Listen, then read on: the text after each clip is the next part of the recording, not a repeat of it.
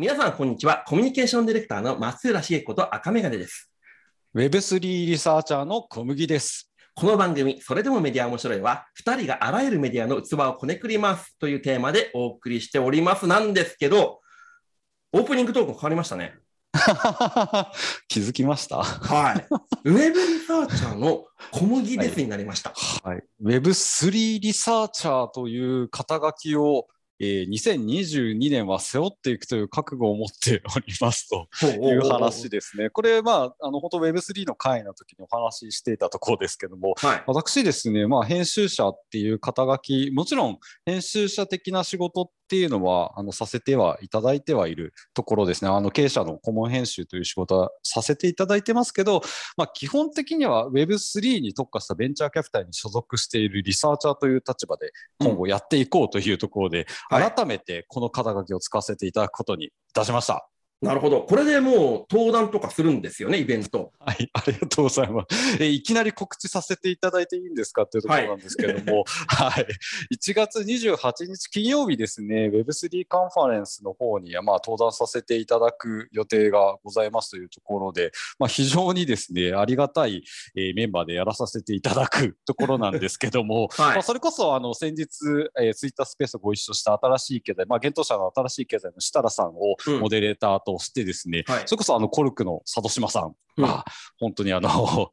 なんだろうな、佐渡島さんといえば編集者のこううん。先駆的な、そうね。こういろんな活躍をしてい。て、で、先日あのメタバというはですね、あのメタバース向けの、えー、なんでしょう、アバターのプラットフォームを展開されるというような発表もされているというところと、あと、ありがとうバンクの白石さんですね。これは、あの、前澤友作さん出資の、うん。まあ、肝入りの、えー会社で、まあ、そこの CEO の白石さん。はい。えーそして、あの、筆記というあの VR で、うん。まあ、えー先日もドコモさんから60億円ぐらい調達されていたなと見ていたんですけど、まあ、CEO の沢江美香さん。うん。はい、この4名の方とご一緒にですね、小麦という名義で、えーもう実名を排除した形で登壇させていただくっていうことがまず一つと、あはい。と前回お話ししたですね、プラネッツの宇野さんにお誘いいただいた国光さんと、えーそれこそ松浦茂樹名義で出る、はい。えー松浦さんと小麦、まあ、こちらも小麦名義で出るということで、Web3 に関しては小麦で出ていこう、前に出ていこうっていうふうに、えー決めたというようなお話でございまして、最初なるほどの告知ですいません。いえいえいえ。そしてこのイラストもこれでいくんですよね、基本的には。えー今のところそうですね、NFT が出たらちょっとお気に入りのうん NFT にどんどん変えていく可能性は高いなとは思っているんですけど、うんはい。まあ、いろんな、はい、プラットフォームが NFT 対応していくっていう話があり、まあ、それこそツイッターがもうテストに入っていたりとか、はいはいはい、先はい。先日も、えー、Facebook があって、えー、Facebook が NFT 対応してどうすんの？ってちょっと思ったんですけど、それはあの多分メタっていう、まあ、メタバースの文脈からいくと、まあ、当然の流れかなとも思ったところありますね。ね。そこら辺はやっぱり個人のアイデンティティの、まあ今日はね、偽名っていうところはトークですけど、やっぱりこうネットの世界に漂う中で言うと、まあ外見のところももちろんね、つながってくるところの話ですからね、それで言うと。そうですね。まあ今日そうですね。は改めて話したいなと思ったのは、先日ですね、この小麦という名義でカンファレンスやイベントに出ていこうっていうことを決めたっていうところから、うん。まそのまんまいくと、なんであいつ小麦イラストなの？みたいなふうに言われるなと思ったんで、はい。ちょっとですね、あの、防防御壁的にですけど、なぜ小麦という名義で出るのかってことをめんどくさい人だなと思われるかもしれないんですけど、連続ツイートにまとめておいて、まあ、はい。図解もしてみましたというところで、まあ、はい。そこの話をちょっと今回ですね、していきたいなと、赤メガネと一緒にしていきたいなというところで、まあ、Web3 メタバースの時代には、あの、偽名ですね、まあ、あの、これ英語ではスドニマスって言うんですけど、うんうんうん。スドニマスエコノミーっていうようなあの言葉があってですね、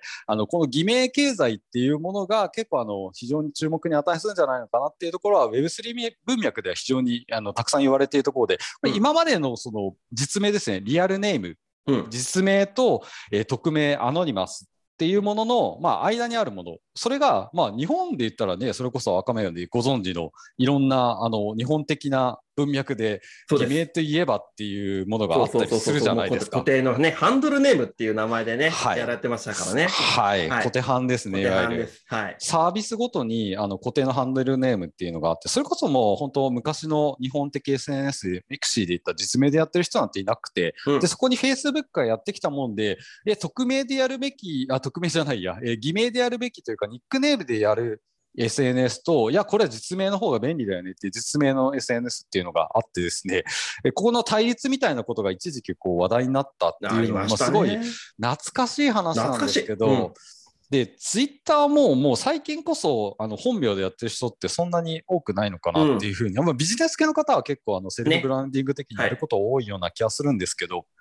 まあ、いわゆるこう裏垢とか日本でいうと小手半なんて当たり前って言ったら変ですけど偽名でやるのは当たり前みたいな文化ではあるんですけど、うん、これは結構、えー、欧米の文化だと珍しいっていうふうな捉え方になるんですよ、ね、本当昔あの、ね、外資と絡むような仕事とかしてた時の話の部分で言うと僕ねこのイラスト自体はもう10年以上使ってますと、自分のアイコンとしての。うんうん、で、そうすると、なんでお前はイラストなんだなんで日本のツイッターはアニメアイコンが多いんだとかっていうのは、よくありましたね。ね、Google とかも設定できるじゃないですか、今。Gmail とかも。それで言うと、やっぱ向こうの人方は基本的にあのリアルな顔だったりとかするそうです、ね、まあ日本人、ね、ビジネスでも結構アニメリアスっていますからね、それはそれでね、Gmail 上でも。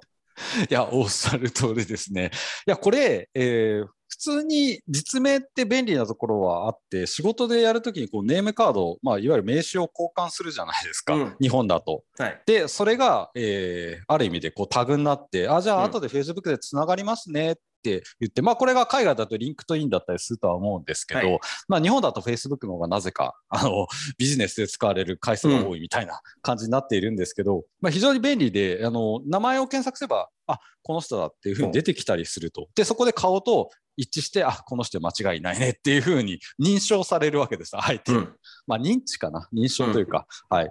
でそれでつながっていけるっていう SNS なんでそれはそれは便利ではあったっていうところなんですけど、うん、まあ、今ってコロナ禍になって、まあ、フェイス2フェイスってズームじゃないですか。そうですね。はい。で、名刺交換しようっていうモチベーションがないじゃないですか。ない。ない。なので、あ、あの、今までのこの文化的なこう名刺文化みたいなものから徐々に徐々にやっぱりこうオンライン文化になっていく中でやっぱりこの偽名まあ、スドリマスってすごい面白いよねっていう文脈がまた別に来ていて、まあ、もともと、あの、これ有名な話ですけど、まあ、ビットコインを作った、うん、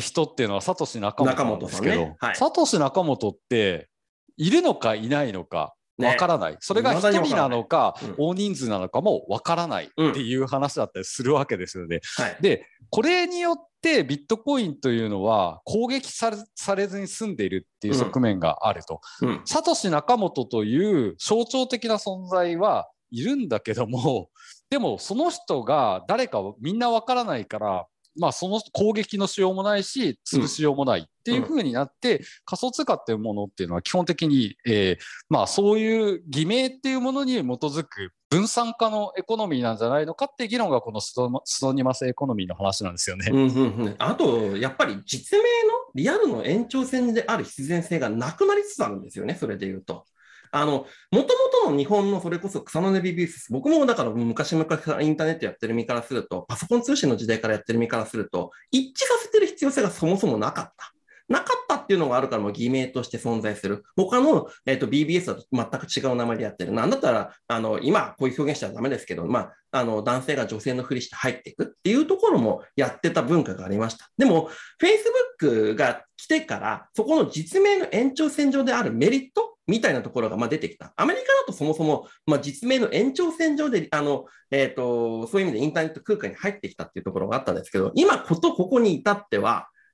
仮想の空間上だけで物事が成立しつつあるんだったら、あれ、実用の実名、リアルの延長線上になくてもいいんじゃねっていうところなんでしょうね。いや、本当にこれ感慨深いものがあって、昔、うん、VR の本を作った時ですね、うん、あの、それこそサードバースに今いらっしゃる新清さんという方と一緒に、あの VR ビジネスの衝撃っていう本を作った時に、VR の未来はどうなるっていう時に、出てきたのがやっぱり mixed reality だったんですよ。うんうん、現実と仮想空間をミックスしていく、まあ、いわゆる augmented reality の先にうんはい、先にあるものですね、もうちょっとミックスされていくはずだ、行き来していくはずだみたいなものが、一番その将来ビジョンにあったんですよ。うん、でも、今違うんですよ、これすごく面白くて、ねはい、バーチャル、まあ、完全メタバースまあ、仮想空間ですね。バーチャル空間っていうものがゴールなんだみたいな風に変わってきているっていうところが、めちゃくちゃ個人的には面白いなと思っているところで、メタバースこそが未来になるっていうのはまあ絶対コロナ禍がなかったらありえなかったんじゃないのかなっていうのが個人的な意見ですね。そうですね。やっぱり肌感の部分大事だと思うんですこういうふうに人と会わなくなってきてるっていう経験が増えれば増えるほど、あれこれ別でよくね？みたいなところが、やっぱり体感として増えてくることが多い。あと、それで言うと、もともと体感してた人方がゲームの世界ですね。ゲームの世界の住人の皆様方は、ある意味そこがもう体感として分かってたからこそすぐ順応が早いっていうのもあるでしょうね。いや、おっしゃる通りですね。ゲームの世界、これこそあの、私のツイートに反応してくれた方、ある方がおっしゃってたんですけど、ゲームの世界のいいところっていうのがありますと。で、それは何かというと、もうみんな肩書きとかを取り払ってですね、うん、えー、まあ、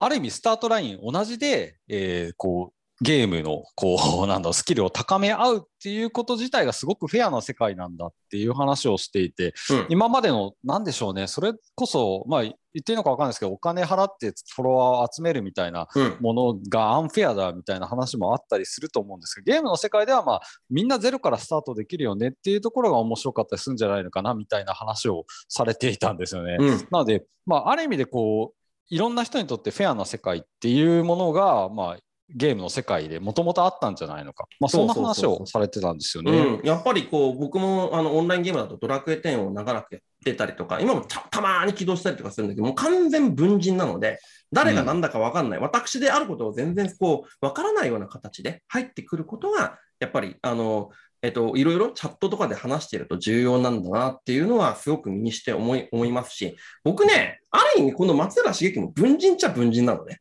ああ、カタカナ松浦茂樹。うん、なるほど、カタカナだから。そう。うん、あの、そもそも、この赤眼鏡も変身道具だし、それで言うと。うんうんうん、外に出るときは赤赤眼鏡っていう状況にして、カタカナの松浦茂樹にして出てってるっていうのは、ある意味文人なんですよ。だって僕、これあくまでもビジネス眼鏡だから、土日かけてないし。これ、 Voicy 聞いてる方には伝わらないと思うんですけど、はい、赤眼鏡はちゃんと赤眼鏡をかけて収録に臨んでます。してる、してる、してる。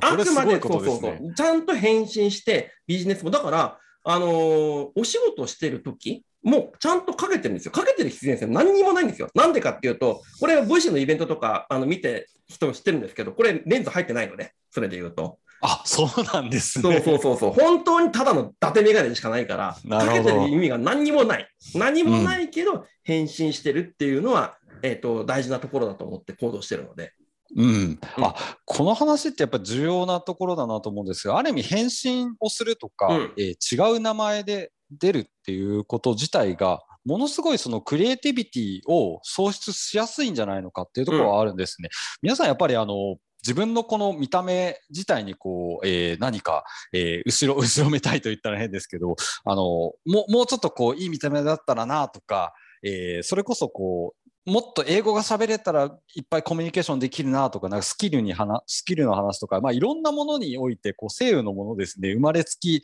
のものだったりとか、まあ身体性みたいなのもそうですよ。オリンピック選手で、まあいい、あんなにこう、やっぱり恵まれた身体、容姿、羨ましいよなみたいなものって今まであったわけですよ。でも、これがデジタル世界メタバースに行くことによって、まあ、ある意味でゼロからスタートできるっていうのもそうだし自分で自分をデザインできるみたいなところはあると。で赤眼鏡赤眼鏡でこう赤眼鏡をかけるっていうことだったりとか町浦茂樹っていうこうカタカナの名前で出ていくことで、まあ、変身できるっていうことで、何にでもできるみたいなところでやっぱり過去に縛られないことによってクリエイティビティを発揮できるっていうところは非常にいいことなんじゃないのかっていう話だと思います、そうですね。クリエイティビティもそうだし、マインドチェンジ。結構人ってそんなに簡単に変われないよねっていうのがあったりとかするんですけど、やっぱり化粧とかそういうところで、まあ、まあ、の変身するっていうのはありましたと。やっぱり化粧するだけで気持ちが変わります。前前向きな形になりますっていうのがあると思うんですよね。化粧はいいですね。うん。うん、っていうことを考えると、やっぱりなかなかリアルな身体性とかでそうは変わらないって言っても、メガネをかける、化粧をする。で、アバターをまとうだけで変わって自分が変われるんだったら、それはそれで文人体験としてネガティブに捉えるんじゃなくて、ポジティブに捉えるべき話だと思うんですよね、それはそれでね。いや、おっしゃる通りです。今すごくいい話だなと思ったんですけども、うん本当にあのファッション会社ほど NFT とかメタバースに関して熱心で、あ、それはそうですね。そうなんですよ。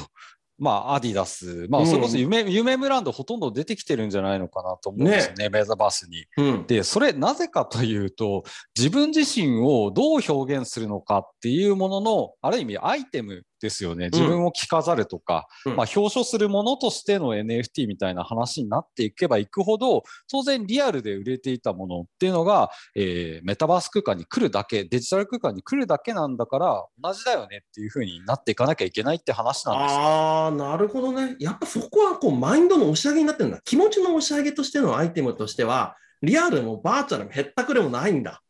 そうです、そうです。おっしゃる通りです。あの、機能としては全く同じで、ファンクションとして捉えれば、そこにリアルもデジタルも、物もサービスも、あの、関係なくなっていくっていうところではある。るので、だからこそ危機感があるはずで、まあ、それこそあのコロナ禍になってから一番こうへこんでる産業って旅行と,、えーえーと服飾というか、そうですよね。ファッションですよね化粧品。とかね、はいいろいろ売り上げ落ちてるっていう話はありますからね。はい、はいいや実際に本当に落ちているっていう話なので、うんまあ、これってなんでそれが起こるの？って言ったらそのお金まあ、いわゆるこう昔からこう自己顕示欲求とかその記号消費的な文脈で言われていたものがただただデジタルに来てるだけっていうふうに捉えていくと割とこう NFT とか Web3 の文脈とメタバースっていう文脈が同時に来たっていうのはやっぱりこのコロナっていう世界的ななえーまあ、ある意味共通体験ですよね。それこそ日本,、日本で起きた、例えば大震災が起きて LINE が登場したみたいな話があるのは3.11の後に LINE が登場した、同じように世界的にコロナっていうものを共通体験として持ってるからこそのメタバースっていうもののリアリティが増してるっていう話で、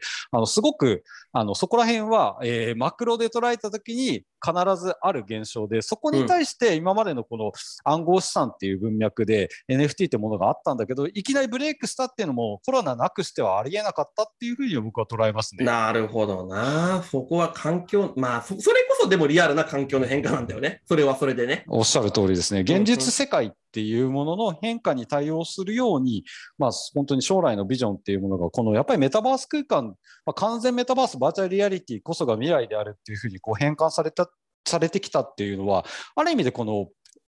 アメリカ的なフロンティア精神じゃないんですけども、うん。まあ、それこそゴールドラッシュの時代から、えフロンティア開拓っていうものをやってきたこう国民性があるので、宇宙に行くのはやっぱりアメリカじゃないですか、NASA だし、はい。イーロン・マスクだし、はい。えージェフ・ベゾスだしみたいな話があって、まあ、前澤さんは珍しくこう宇宙旅行されたいっていうような欲を持った人なんです、基本的にはフロンティア精神を持っているのはアメリカの方が一番こうフロンティア精神がある方々で。でその中でザッカーバーグが宇宙じゃなくて仮想空間に向かうんだっていうふうに新たなフロンティアをそちらの方向に向けたベクトルを向けたっていうところがやっぱり面白いところでうん。っていうところですね。マクロで言うとそういう話が文脈としてあって初めて、まあ、偽名性みたいなものをですね、うん。うん あのっていうものが議論できるんじゃないのかっていうふうには思いますね。で、その上ででも日本はある意味得なとこもあるんですよね。もともと持ってる、そういう意味での東洋的な思想の部分で、あの、文人化っていうところをもともとやってきた、あの、世界観、まあカルチャーっていうのは全員が全員持ってるわけではないんだけど、でも持ってる人が多いのは事実だと思うので。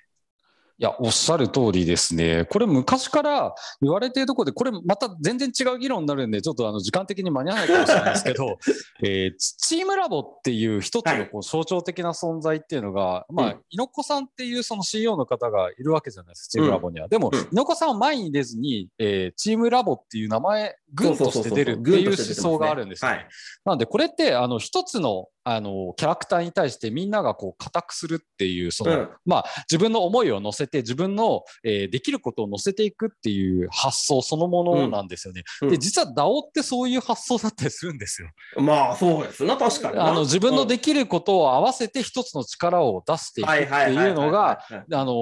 意外とこう自立型分散エコノミーのあり方として、うんえー正当な道なんですよ。で、これって、えーすごく、あの、なんだろう、SF の世界では結構あってですね、あの、それこそアニメのサイコパスとかもそうなんですけど、あの、みんなの力っていうものを結集して一つの、えーまあ、エンティティに乗せるっていうやり方っていう。で、まあ、これ、あの、会社とまた違うあり方っていうことでいくと、やっぱそこに、ある意味でこの自分の分身とか、その固くする場が、もう当然ですよ、オンしてるんで、オーナーシップをみんな持ってるんで、そこに対してのあの気持ちの入り方、うん、エモーションの入り方っていうのは全然違うわけなんで。そうですよね。はい、ここは本当日本作品多いんですよね。最近のウルトラマンの新作も、実はそれやりましたよ。ウルトラマントリガー。僕はウルトラマン好きなので見てるんですけど、また、あの、ウルトラマンっていう光の力を子供から、あの、力たちを受けて、最終的に、うん、あのそうそうそう、ラスボスを倒すっていう展開、またやりましたからね、それでそうですね。はい、この辺の話は本当、プラネッツ編集長の宇野さんとぜぜひ話したいところそうですよね。ここが思想としての部分で、Web3 って広い話なんだけど、でも、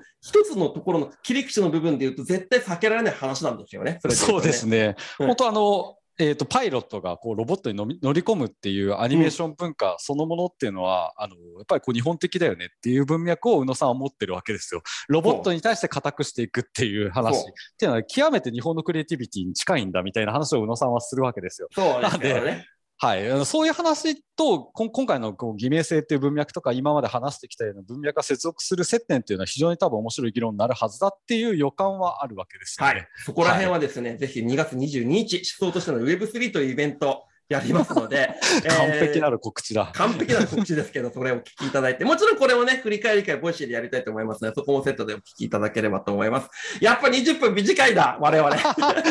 もうちょっと話したいぐらいで、次の議論に行くっていうのは面白いのかもしれないですね。そうですね。はい。というわけで、20分一本勝負で2本撮ってみました。えー、どんな感じだったでしょうか。ぜひご感想とかお寄せいただければありがたいです。はい、はい。というわけで、今日はここまでにしたいと思います。本日はありがとうございました。本日はありがとうございました。up.